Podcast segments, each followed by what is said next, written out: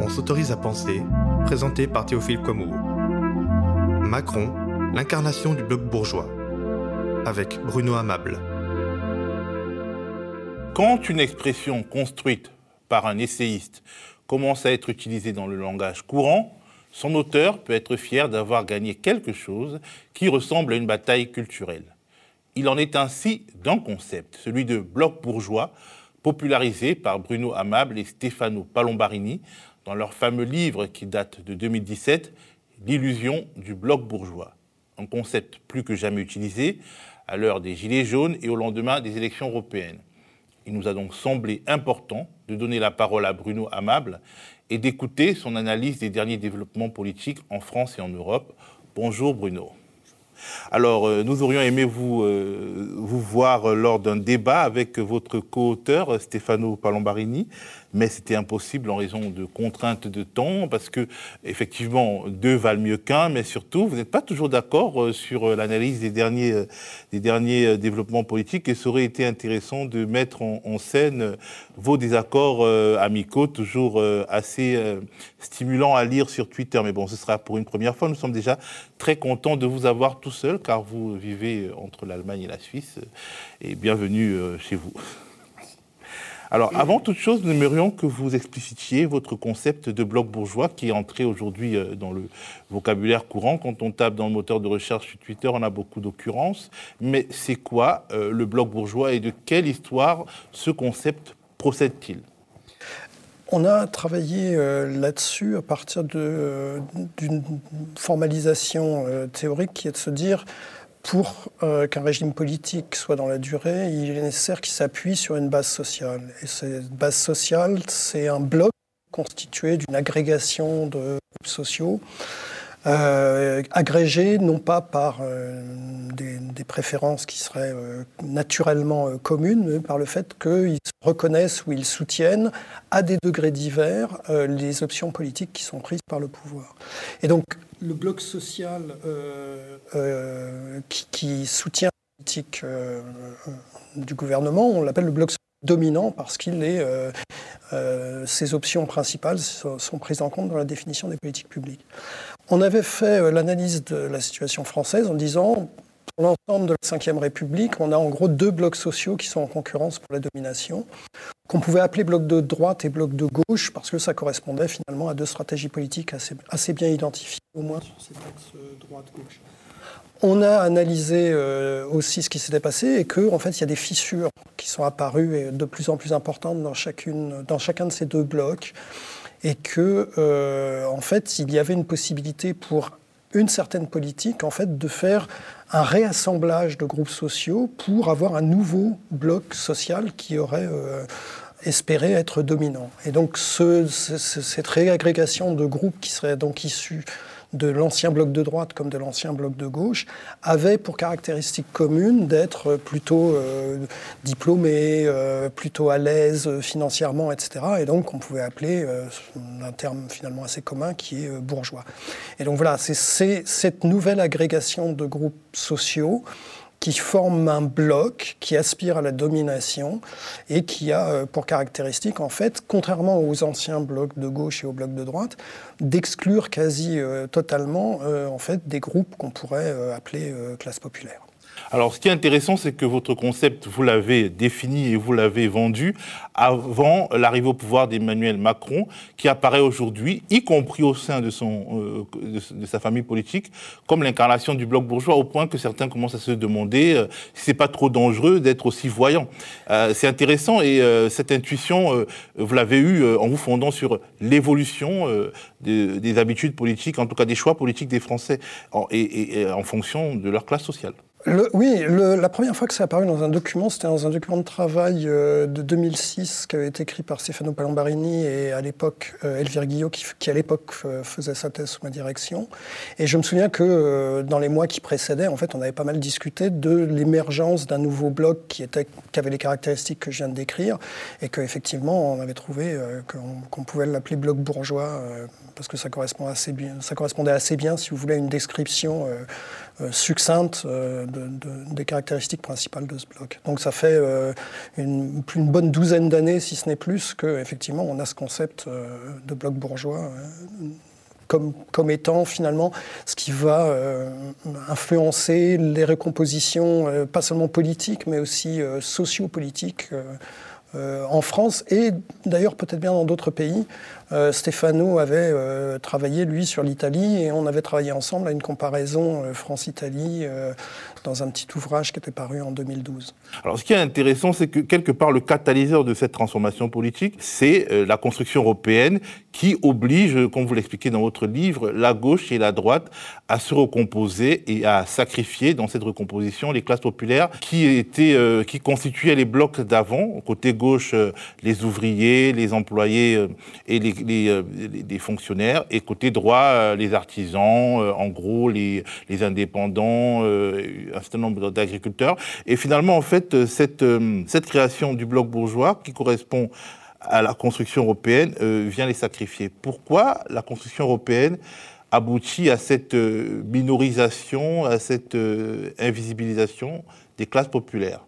Parce que euh, une partie des classes populaires euh, est très opposée à l'unification européenne euh, pour, parce qu'elle s'accompagne d'un ensemble de contraintes sur la politique économique et sur la politique structurelle auxquelles elles sont opposées pour le dire rapidement en un mot, en gros, l'unification européenne s'accompagne de réformes néolibérales, de contraintes sur euh, la politique budgétaire et autres, etc., qui empêchent de mener la politique de gauche, économique de gauche, qu'une partie des, classes populaires voudraient?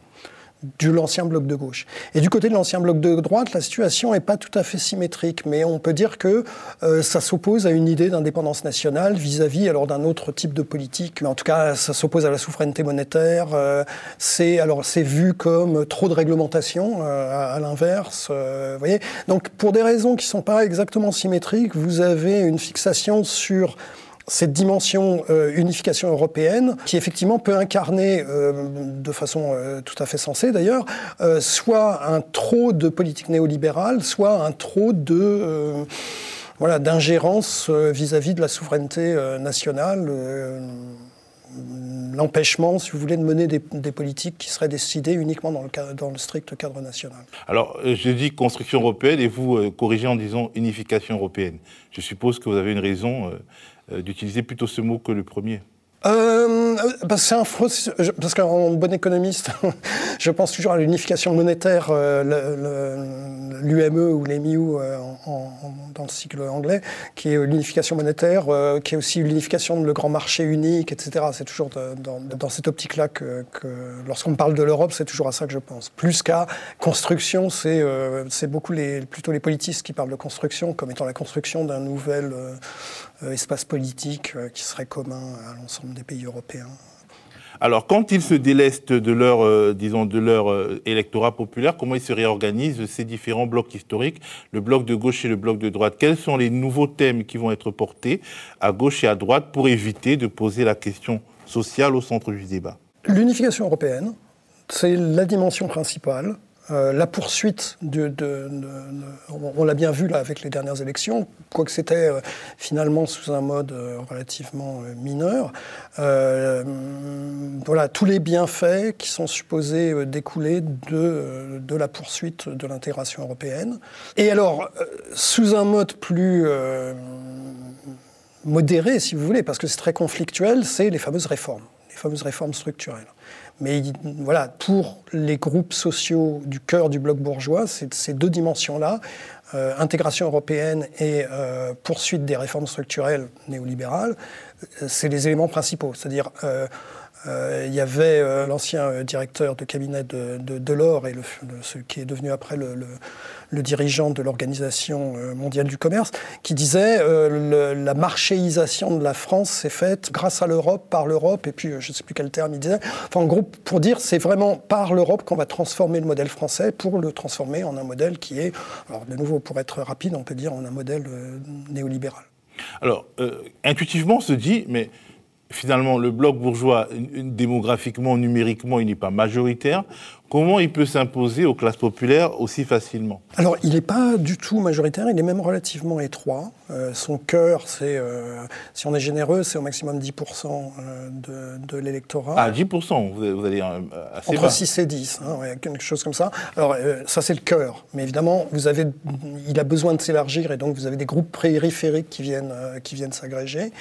Comment est-ce qu'il peut s'imposer? Ben, Il peut s'imposer parce qu'il il faut, faut se représenter quasi spatialement une, ce qui se passe. C'est-à-dire vous avez deux blocs, euh, bloc de gauche, bloc de droite, qui, et vous avez la partie euh, euh, la plus bourgeoise des deux blocs qui se réagrègent ensemble. Et donc qui laissent à la fois donc, des, blocs plus populaires à gauche et à droite, mais qui en fait sont pas d'accord sur les dimensions essentielles de la de la politique, et notamment de la politique économique. Ce qui veut dire que euh, l'intérêt du bloc bourgeois, c'est, dans un premier temps au moins, d'avoir d'être face à une opposition qui est une opposition divisée. Et euh, peut-être à jouer euh, de, différentes ruses pour chacun de son côté amalgamer des électorats populaires, en tout cas des partis d'électorats populaires qui sont sensibles à tel ou à tel aspect euh, disons, périphériques euh, de leurs programmes respectifs, à leur différenciation c'est, euh, oui, de toute façon, c'est ce qu'il va falloir faire pour euh, élargir l'assise du bloc bourgeois. Donc, comment gagner euh, des, groupes euh, qui vont pas former le cœur, mais qui vont être un soutien effectivement périphérique. Ça veut dire satisfaire, voilà, une partie des attentes qui, dont la satisfaction n'est pas violemment en contradiction avec les attentes fondamentales du cœur du bloc bourgeois. Et ça se passe comment? À gauche et à droite à gauche? Ça se passe plus à droite qu'à gauche. Parce que, euh, le, comme je disais, les deux dimensions. Euh, économiquement, le programme du bloc bourgeois, c'est quand même la transformation du modèle français. Hein, et une transformation qui est une transformation très radicale. Et ça, euh, l'antagonisme, vous allez le trouver du côté de des groupes sociaux de l'ancien bloc de gauche. Et donc, plus naturellement, euh, pour mener les fameuses réformes structurelles qu'on observe hein, en ce moment, euh, le soutien il va, euh, il va être plus facile à être obtenu du côté des groupes qui, est, qui faisaient partie de l'ancien bloc de droite. Alors, est-ce que finalement, euh, face à cet abandon des classes populaires, euh, les Gilets jaunes, le mouvement des Gilets jaunes vient comme apparaître de manière assez inattendue comme l'incarnation du refus global de ce bloc bourgeois, comme, euh, l'anti-bloc bourgeois? On avait, euh, euh, on avait réfléchi avec Stéphano, euh, est-ce qu'il serait dans une logique binaire finalement À partir du moment où on a un bloc bourgeois, est-ce que naturellement on ne va pas avoir un bloc anti-bourgeois qui va se former? Et on butait donc sur le fait que bah, fondamentalement les attentes pour l'instant de ces groupes-là sont quand même très très, très, très différentes, voire contradictoires. Ils savent ce qu'ils ne veulent pas, mais ils ne sont pas d'accord sur ce qu'ils veulent en gros?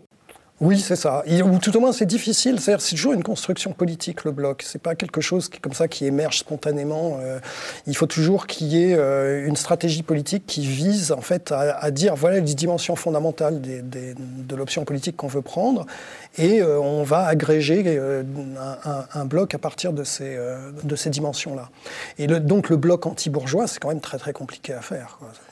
À, votre avis, il manque quoi? Il manque un leader qui aurait le talent de, je pas, de François Mitterrand pour euh, agréger la chèvre et le chou et construire ce, ce bloc anti-bourgeois euh, Ou c'est plus structurel? Non, je pense que c'est plus structurel que ça. C'est plus structurel que ça. On le voit bien avec les Gilets jaunes. Les Gilets jaunes, effectivement, hein, comme vous le disiez, c'est une protestation vis-à-vis -vis de la politique menée par Macron, qui est très clairement une politique qui vise à à consolider euh, un bloc euh, qui est le bloc bourgeois. Mais on voit aussi toutes les difficultés qu'il y a, c'est-à-dire euh, quelles sont les options politiques. vous voyez, au-delà de, de, protestations très simples, on en est à plus de six mois d'activité de, de, de, protestation assez intense. Hein, et c'est finalement les, quelques propositions qui ont émergé du mouvement des Gilets jaunes, on peut les compter sur les doigts d'une seule main, je pense. Vous voyez, c'est pas, pas comme s'il y avait euh, un, effectivement un entrepreneur politique ou des entrepreneurs politiques qui étaient capables de dire voilà, on va rassembler une bonne partie des gens qui sont soit Gilets jaunes, soit qui soutiennent les Gilets jaunes, à partir de ces euh, quatre ou cinq idées forces qui vont euh, constituer l'armature de notre programme politique. Mais ces idées forces, en fait, quelque part, elles se rejoignent sur le, le, désir d'une sorte de réappropriation démocratique du destin commun des Français. C'est-à-dire remettre de la démocratie, remettre le peuple au cœur du processus de décision. Et c'est quand même assez important et intéressant, et parce que aussi ça, ça présuppose qu'on peut se mettre d'accord sur certains points, même si on n'est pas d'accord sur tout, notamment à travers des référendums d'initiative citoyenne. Mais c'est aussi le, le, référendum. Vous voyez, le référendum d'initiative citoyenne, c'est aussi la mesure garde-fou qui est de dire on sait que ça va être difficile de faire une politique, et au moins avec ça, on ne va pas se faire imposer quelque chose contre lequel on est violemment contre. Mais d'un autre côté, si euh, toutes les décisions sont prises par des référendums d'initiative citoyenne, ça veut dire que la politique qui va se dégager, c'est euh, l'intersection de toutes les demandes. Et elle peut être incohérente, peut-être? Elle peut être très étroite. Les gens sur lesquels vous, voyez, si vous avez, euh, ça empêche par exemple de faire des compromis, de dire bon ok je suis pas d'accord avec ça, mais je cède si jamais toi tu cèdes sur quelque chose euh, que je veux et que, tu, que je ne veux pas. Voyez du style, euh, imaginez, voyez au moment du programme commun, vous aviez, je sais pas moi, l'augmentation du SMIC et la fin de la et l'abolition de la peine de mort. Vous pouviez avoir des gens qui disaient ah mais non la peine de mort c'est bien etc. Mais qui disent bon finalement c'est pas si important que ça, je veux bien céder là-dessus parce que euh, l'augmentation du SMIC c'est quand même beaucoup plus important. Et là si vous dites on va faire un référendum qui est euh, pour l'abolition de la peine de mort, probablement au moment du programme commun il y aurait une majorité de gens qui auraient été contre l'abolition de la peine de mort. Puis ensuite on faisait un, référendum qui est pour l'augmentation du SMIC et si ça se trouve on avait une majorité de gens qui étaient contre l'augmentation du SMIC. Et donc l'espèce de compromis que je disais euh, j'échange l'abolition de la peine de mort contre l'augmentation du SMIC vous voyez, c'est pas possible si vous faites une série de référendums d'initiatives euh, citoyennes sur chacune des questions. Mais imaginons qu'on change de, régime politique, qu'on passe à une sixième république, à une sorte de proportionnel intégral, et que l'Assemblée nationale, le Parlement, devient lieu de délibération, où finalement ces compromis euh, peuvent être euh, discutés au fur et à mesure. Quelque part, on réintroduit le peuple dans, dans la machine. le bloc bourgeois se retrouve dans l'incapacité, en fait, de dérouler son programme tranquillement, puisque de facto, il est minoritaire. Alors, euh, l'avantage, c'est-à-dire que si on avait une sixième république dans laquelle il y aurait, par exemple, la proportionnelle, effectivement, ça, ça permet de faire des compromis. Mais alors, il n'est pas exclu que le bloc bourgeois sorte quand même gagnant des compromis. C'est-à-dire, il faut voir les forces en présence. Bah, si la, proportionnelle est intégrale, le bloc bourgeois aura des soucis à se faire. Déjà parce que ça augmentera la participation aux élections législatives et ça, modifiera euh, à son désavantage euh, les équilibres issus des législatives. Ce qui est certain, c'est que euh, Macron, par exemple, en ce moment, bénéficie énormément du fait que les institutions de la Ve République lui permettent d'avoir une majorité absolue alors qu'il a une minorité de soutien dans, dans, l'électorat. Même pas un quart de la France le soutient. Absolument, oui. Alors, on va un peu analyser les élections européennes, si vous le permettez. Alors, nous avons, nous sommes inspirés euh, de vos travaux et avec euh, Lucas Gautron, euh, un de mes collègues, nous avons fait quelques recherches mettant en relation les trajectoires de vote entre 2017 et 2019 en fonction du revenu médian des communes françaises. Et nous avons obtenu des résultats qui confirme d'une certaine manière euh, votre thèse. Par exemple, quand on regarde la trajectoire euh, des électeurs de Mélenchon en 2017, on se rend compte que euh, les, plus pauvres d'entre eux, en tout cas ceux qui vivent dans les communes les plus pauvres, sont surtout abstentionnistes. en deuxième partie, ils votent plutôt FI ou PCF. Et dans le haut du panier, on a affaire à des gens qui sont un peu moins abstentionnistes, qui votent en premier choix EELV. Il y a une sorte de réflexe Yannick Jadot dans ces milieux-là le même réflexe qu'on retrouve paradoxalement parmi une forte minorité d'électeurs d'Emmanuel Macron en 2017. Qu'en pensez-vous? C'est pas très surprenant, effectivement, euh, de voir que, euh, si vous voulez, il y avait probablement deux choses qui étaient assez faciles à deviner. La première, c'était ce que je disais, c'est-à-dire que LREM allait devoir en fait se droitiser euh, pour aller rechercher un, soutien vers des groupes de l'ancien euh, euh, bloc de droite. Et d'un autre côté, une partie du bloc bourgeois de gauche allait probablement être un peu mécontent justement de cette droitisation. Pas tellement la droitisation économique, mais la droitisation, entre guillemets, de valeurs culturelles. Vous voyez, et donc probablement aller un échappatoire pour exprimer ce mécontentement et que ELV en France comme dans d'autres pays, les, Verts euh, en Allemagne, etc., c'est probablement le meilleur euh, euh, parti politique pour exprimer ce type, ce type de sentiment. Parce que quand on regarde aussi la distribution des votes selon la commune de vie, donc à peu près le, milieu socio-professionnel, on se rend compte que les partis finalement qui apparaissent comme les partis les plus en phase avec le concept du bloc bourgeois, c'est LREM et ELV, avant LR. Ah absolument. C'est sociologiquement, je pense que effectivement, c'est plus le cœur du bloc bourgeois que, euh, je sais pas moi, le, l'employé du secteur privé de niveau de qualification moyenne qui pouvait faire partie de l'ancien bloc de droite. Mais pourquoi? Parce que fondamentalement, les réformes néolibérales ne gênent pas ces groupes-là. Pas encore. Mais, mais pour, donc, a priori, c'est une sorte de de désir d'améliorer le cadre de vie individuel qui pousse à ce vote-là, ou bien c'est un désir euh, d'apparaître, en tout cas de maintenir euh, une forme de croyance euh, de gauche qui amène, disons, cette partie-là du bloc bourgeois à choisir ELV. Parce qu'à priori, l'écologie, ça pourrait être très radical, ça pourrait vraiment être quelque chose qui contraint et qui contrarie le capitalisme.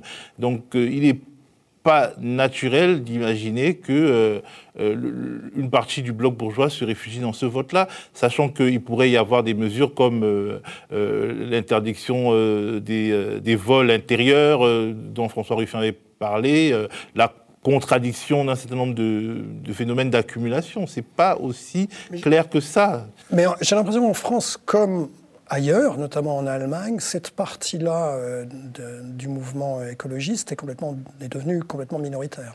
Et qu'au sein des Verts, vous avez plus des gens qui pensent qu'on peut faire un capitalisme vert.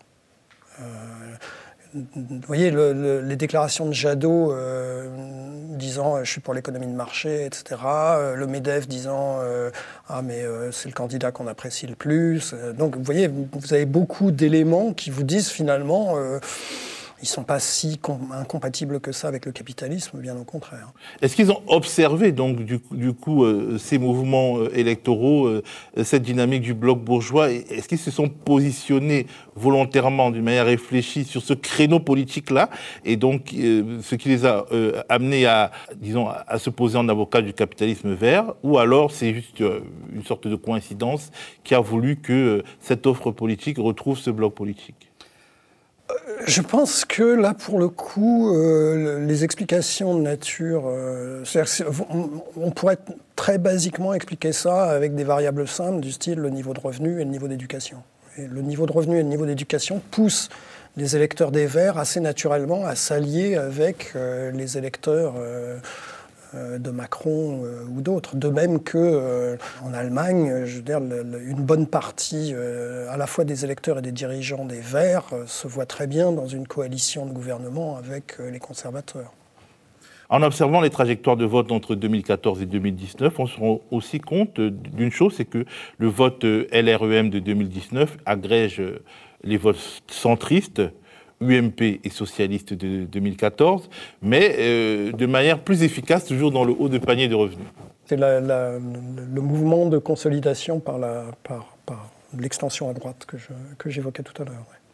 Alors parlons un peu de l'avenir. Quand on regarde donc cette scène politique française, est-ce qu'on peut considérer qu'en l'état actuel des, forces politiques, euh, c'est-à-dire un bloc bourgeois qui s'est consolidé et qui a gagné les dernières élections de manière assez nette, et puis euh, euh, des, forces politiques populaires qui sont éclatées, est-ce qu'on peut considérer que 2022 c'est déjà bouclé?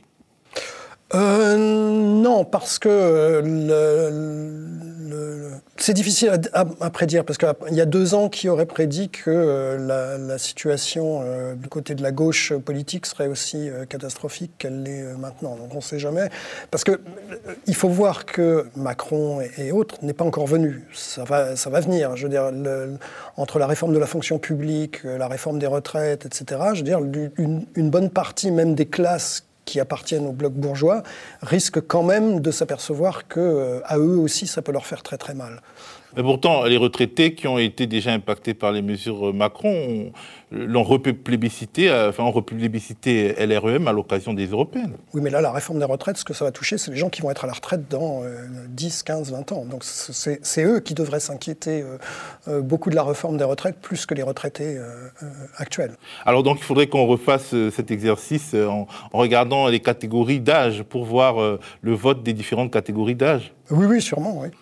Alors, euh, les Gilets jaunes n'ont rien changé à la division quasi ethnique des classes populaires françaises, avec un vote RN très fort dans les milieux homogènes sociologiquement, et euh, une très forte abstention couplée à un petit vote FI ou PCF dans le 93 par exemple. C'est assez frappant. Euh, nous avons regardé par exemple les votes dans les villes les plus pauvres de France. À Denain, le RN explose et à La Courneuve, l'abstention RN est juste en bas. Vous avez le PCF, la France Insoumise, etc.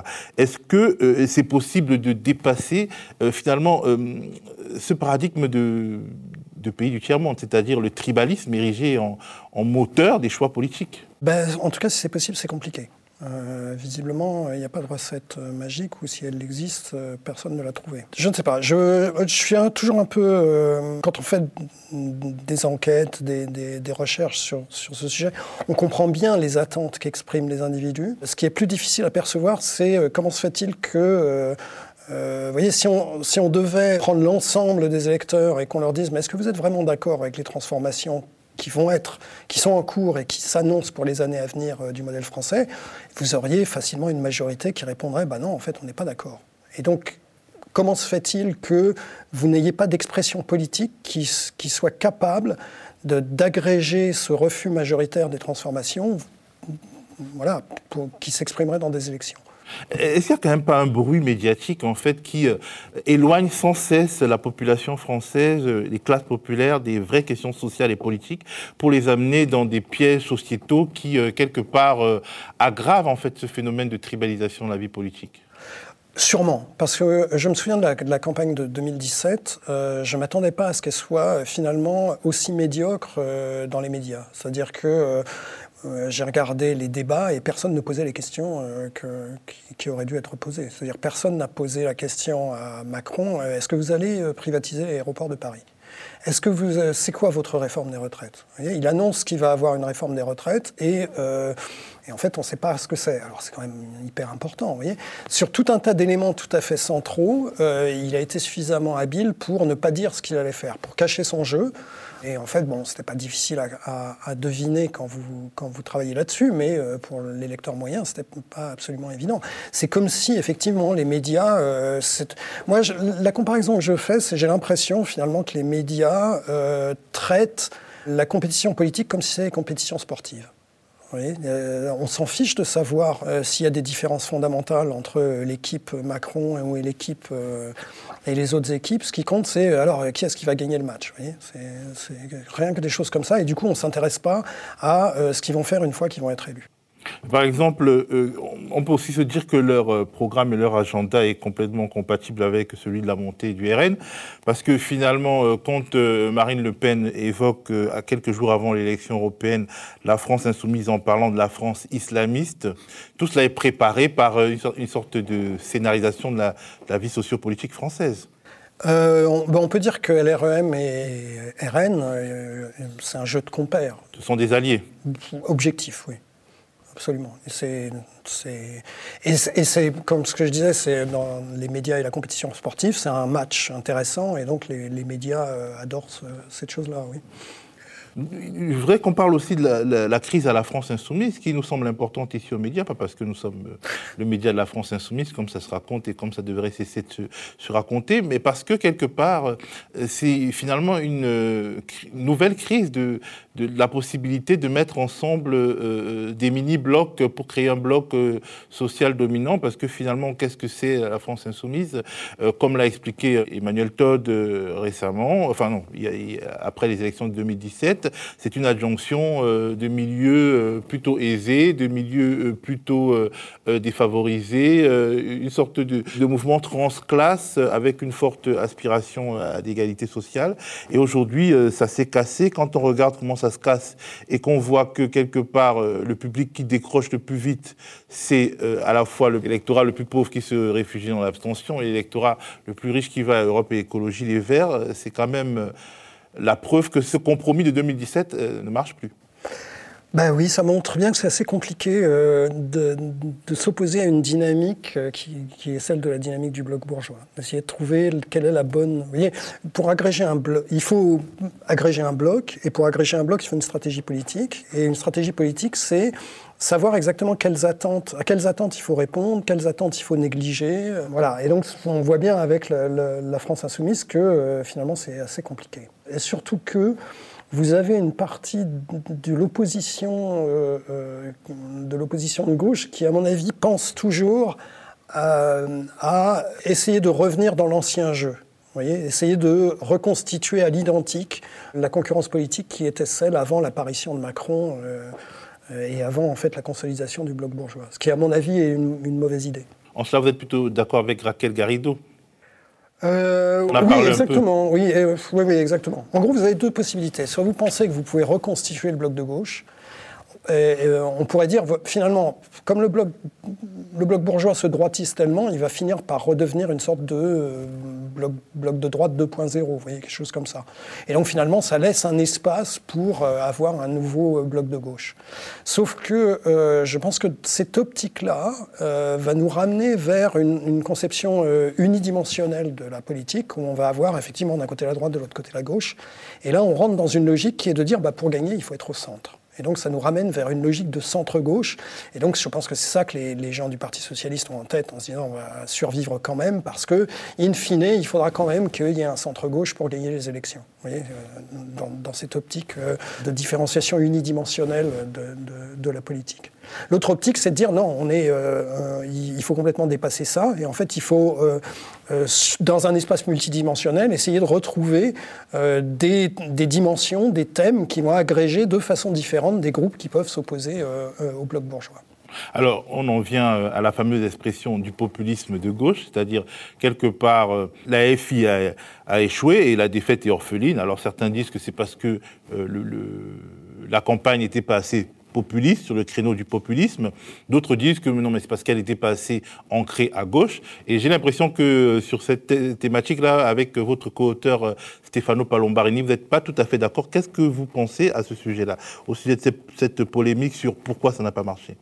On n'est on pas non plus autant en désaccord qu'on pourrait le penser. Ah, donc vous mettez en scène vos désaccords pour euh, faire le buzz sur Internet, mais... Ah mais ça, euh, oui un peu peut-être. Non, ce qu'il y a, c'est que euh, il faut s'entendre sur ce que c'est que la gauche. Soit on a une définition qui est un peu une définition équipe, vous voyez, et on va dire ouais ça c'est la gauche et on appartient à la gauche, comme et du coup on, vous pouvez avoir des déclarations comme euh, celle que, que je lisais euh, ce matin, quelqu'un qui dit mais non, Macron, il vient de la gauche, donc il n'est pas de droite, vous voyez, ce genre de choses.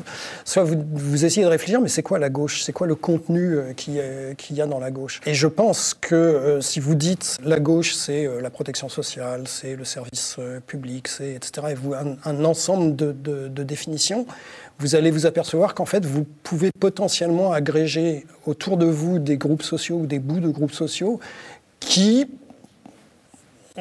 spontanément aurait peut-être pas, se serait peut-être pas défini comme étant à gauche, vous voyez. Euh, voilà. Et donc, faut savoir en fait ce qu'on met derrière cette idée de, gauche. Soit c'est euh, quasiment comme euh, le maillot d'une équipe sportive, soit c'est on regarde véritablement quelles sont les politiques qui vont définir ce mot. Mais justement, c'est ça le problème. pour vous, quel est aujourd'hui l'ancrage disons, les Français, quand ils pensent à la gauche, selon vous, ils pensent à quoi? À la gauche sociale? À un groupe de personnes plutôt progressistes d'un point de vue sociétal Ils pensent à quoi?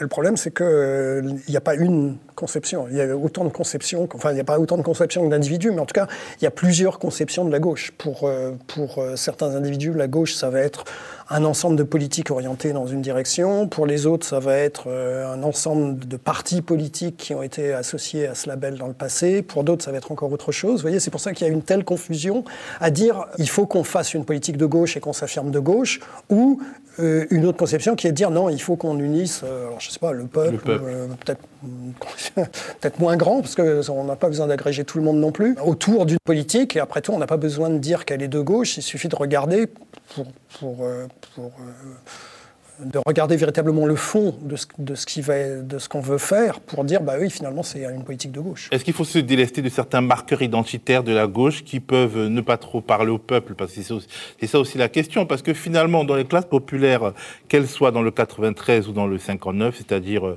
euh, dans le nord euh, désindustrialisé ou euh, dans la France des banlieues il y a certaines thématiques de gauche qui ne sont pas très euh, populaires disons par là écho dans la société. Ben, il faudrait retrouver, si on veut unir ces groupes-là, il faut retrouver quelles seraient les politiques qui seraient capables d'avoir leur support. Et à mon avis, autant dans le 93 que dans le 59, on veut avoir des écoles euh, correctes, on veut avoir un hôpital euh, qui marche, on veut avoir, etc. Voilà l'ensemble. Des si cantines. Voulez, de, voilà, exactement. On veut des services publics, euh, on veut des conditions de travail correctes, etc. Et après, c'est pas la peine de s'écharper sur euh, des fantasmes, sur voilà, l'invasion étrangère ou que sais-je encore. Vous voyez, c'est pas la peine d'exciter les gens sur des oppositions qui si on regarde dans le fond, vont probablement de toute façon à des oppositions tout à fait artificielles, mais... Euh... Et très peu documentées aussi, des fois. Oui, oui exactement. Alors, euh, mais est-ce qu'il n'y a pas un danger, euh, finalement, à, cette, à ce marketing du populisme? Par exemple, j'ai constaté la montée d'un sujet enfin, qui est descendu assez vite, mais la question de la francité des îles éparses. Je ne sais pas si vous avez entendu parler de ça, c'est un truc... C'est une île qui est pas très loin de Madagascar, et en fait, en gros, il y avait une sorte de mise en accusation de Macron sur le fait qu'il va négocier avec Madagascar la cession des îles éparses, sauf que euh, selon les Nations Unies, les îles éparses euh, en fait ne sont pas françaises. Euh, et euh, les gens qui réclamaient à Macron les îles éparses venaient à la fois de la gauche et de la droite. Et, finalement, euh, c'est comme une sorte d'avalement en fait de, de, disons de la pensée internationaliste et progressiste par une pensée plus réactionnaire et finalement plus identitaire. C'est un danger ça. Bah, euh, il suffit de se demander, mais euh, qui s'intéresse à ça en France? Non mais, non, mais vous avez raison de le souligner, parce que si ça devient euh, un thème politique euh, majeur, on peut se demander, mais euh, est-ce que les gens... Vous voyez, il vaudrait mieux se concentrer sur des choses qui sont des choses essentielles. Dans cette course, en fait, vers la récupération du peuple, le, le, Rassemblement national, l'ex-Front national, a quand même pris beaucoup, beaucoup d'avance. Parce que quelque part, il est stable politiquement, euh, son électorat, même populaire, se mobilise plutôt lors des élections intermédiaires. On a l'impression d'avoir affaire à une sorte de Moloch qui euh, bloque la route à toute tentative d'unification des peuples, du, du peuple français sur une base égalitaire. Euh, est-ce que c'est pas de cela que cette mini-polémique témoigne? Oui, oui, sûrement, oui. Mais du coup, le, problème, c'est qu'on peut se dire, on va essayer de regagner une partie de ces électeurs en euh, adoptant exactement les mêmes, le même genre de thématique. C'est une erreur. Le Rassemblement national devrait être très faible si on regarde, si, si ces électeurs regardaient véritablement le contenu, notamment de son programme économique et les mesures qu'ils veulent, euh, qu'ils veulent mettre, en, mettre en œuvre. Euh, c'est là qu'il faudrait, c'est là qu'il faut agir plutôt que d'essayer de les récupérer en disant, euh, euh, alors oui, l'autre polémique, c'est ah oui, c'est terrible vraiment ces supporters de football qui sifflent la Marseillaise, etc. Vous voyez. Mais on a l'impression quand même que la médiation médiatique, si je peux me répéter, masque aux électeurs du, Rassemblement national le programme du Front national, enfin du Rassemblement national, et euh, lui rend service de, dans le même temps. C'est-à-dire que euh, le débat n'est jamais posé de manière audible dans les grands médias sur la nature même de la proposition de Marine Le Pen. Absolument. Et euh... Pas plus qu'avec Macron dans le passé d'ailleurs. Alors, donc vous dites qu'ils ont tort de se, poser, enfin, de se positionner ainsi, mais quelque part vous ne nous dites pas euh, quelle est la, la, recette miracle, ou en tout cas quelle est euh, votre recette pour euh, réconcilier le peuple français autour des valeurs sociales. Mais j'en ai pas, j'ai pas de recette. ben, c'est pas mon métier non plus, donc euh, non, je sais pas. Moi, la seule idée euh, vague que j'ai, c'est de dire il faut recentrer sur euh, des thèmes qui pourraient être des thèmes unificateurs, de voir quels sont les vrais problèmes qui vont toucher euh, notamment les classes populaires, mais pas que, les classes moyennes aussi, et de dire euh, euh, voilà ce qu'on veut faire nous, et, aussi voilà ce que les autres sont en train de faire, et voilà les conséquences que ça va avoir pour vous. Et maintenant, réfléchissez bien, est-ce que vous voulez vraiment que ça continue comme ça ou pas? C'est un peu la question finalement de, la campagne américaine où on a Donald Trump et Bernie Sanders qui ont chacun euh, essayé d'incarner en fait cette aspiration, enfin en tout cas pas d'incarner, mais d'exprimer cette aspiration populaire, cette, ce populisme fin ou sincère. Et finalement, c'est Donald Trump qui a gagné la bataille. Et euh, d'une certaine manière, euh, malgré tout, malgré le fait que sa politique industrielle ne fonctionne pas vraiment, euh, une bonne partie de l'électorat populaire blanc lui demeure attachée. Oui, mais je ne suis pas non plus sûr qu'on a une recette qui puisse s'appliquer, quel que soit le contexte, quel que soit le pays. Je veux dire, je pense qu'il y a des spécificités américaines particulières. C'est assez différent des sociétés européennes. Et, au sein des sociétés européennes, vous avez aussi des différenciations. Donc je ne suis pas sûr qu'on pourrait euh, euh, appliquer euh, quelque chose qui pourrait éventuellement marcher en France, aux États-Unis ou, réciproquement d'ailleurs. Alors, dernière question, en Europe, le, disons, le populisme de gauche, ou en tout cas le recentrage social de la gauche qui a été tenté par Die Linke euh, en Allemagne ou alors par Podemos en Espagne, ça fonctionne pas très bien. Le mouvement 5 étoiles qui a cru bon de s'allier avec l'extrême droite pour finalement bloquer et se substituer au bloc bourgeois, ça fonctionne pas non plus on a l'impression que euh, quelque part, euh, là où il y a un peu d'espoir, comme au Danemark et en Espagne, c'est euh, quand les sociaux-démocrates se relèvent de leurs cendres. Bah, ça revient, c'est ce qu'espèrent euh, probablement tous les partis sociaux-démocrates euh, euh, en Europe, c'est de se dire on va revenir vers cette idée qu'il faut un centre-gauche et que c'est le centre-gauche seul qui peut gagner, qui peut gagner l'élection. Mais il faut voir que ce qui s'est passé au Danemark, c'est un pays qui a un État social très développé et vous avez un très large soutien social dans la société, si vous voulez, pour, pour cette protection sociale. Euh, on n'est pas dans cette situation en France. En France, on a eu euh, un centre, soi-disant un centre gauche Hollande, qui a fait des réformes néolibérales euh, très très dures il y a à peine deux ans. Donc euh, est-ce que vous feriez confiance, en tant qu'électeur, vous feriez confiance à, euh, euh, voyez, Moscovici revenant de, Bruxelles et disant Ah, mais ça y est, je vais incarner le centre-gauche et je vais lutter contre la néolibéralisation, etc. Est-ce que vous feriez confiance à, cette proposition politique? Je ne pense pas qu'il y ait beaucoup de gens qui seraient capables de dire Ah, bah oui, en effet, ça paraît être une bonne idée. Donc la, situation danoise, à mon avis, euh, est, assez spécifique là aussi. C'est parce que vous avez eu des gouvernements de droite qui ont remis euh, la protection sociale en question de façon tellement forte que ça a fini par susciter une opposition. Et l'alternative était effectivement euh, un, parti social-démocrate qui a fait, sur le plan économique, un virage à gauche, mais qui était à peu près crédible alors que euh, si les socialistes revenaient pour dire euh, on, va faire un virage à gauche, que personne ne leur ferait confiance et à juste titre. Alors finalement, on peut considérer que le Parti socialiste troll la gauche et l'empêche de se redéfinir et qu'il euh, faudrait peut-être précipiter sa mort pour. Mais il meurt pas. C'est ce que j'ai toujours pensé. Oui, mais il ne meurt pas là. Mais il ne meurt pas. Il est au même niveau que la France insoumise. Voilà. On a résumé les problèmes de la gauche en France. On en est là. Merci beaucoup, Bruno Amable. Merci le média est indépendant des puissances financières et n'existe que grâce à vos dons. Soutenez-nous sur lemediatv.fr. Et pour ne rien rater de nos contenus, abonnez-vous à nos podcasts.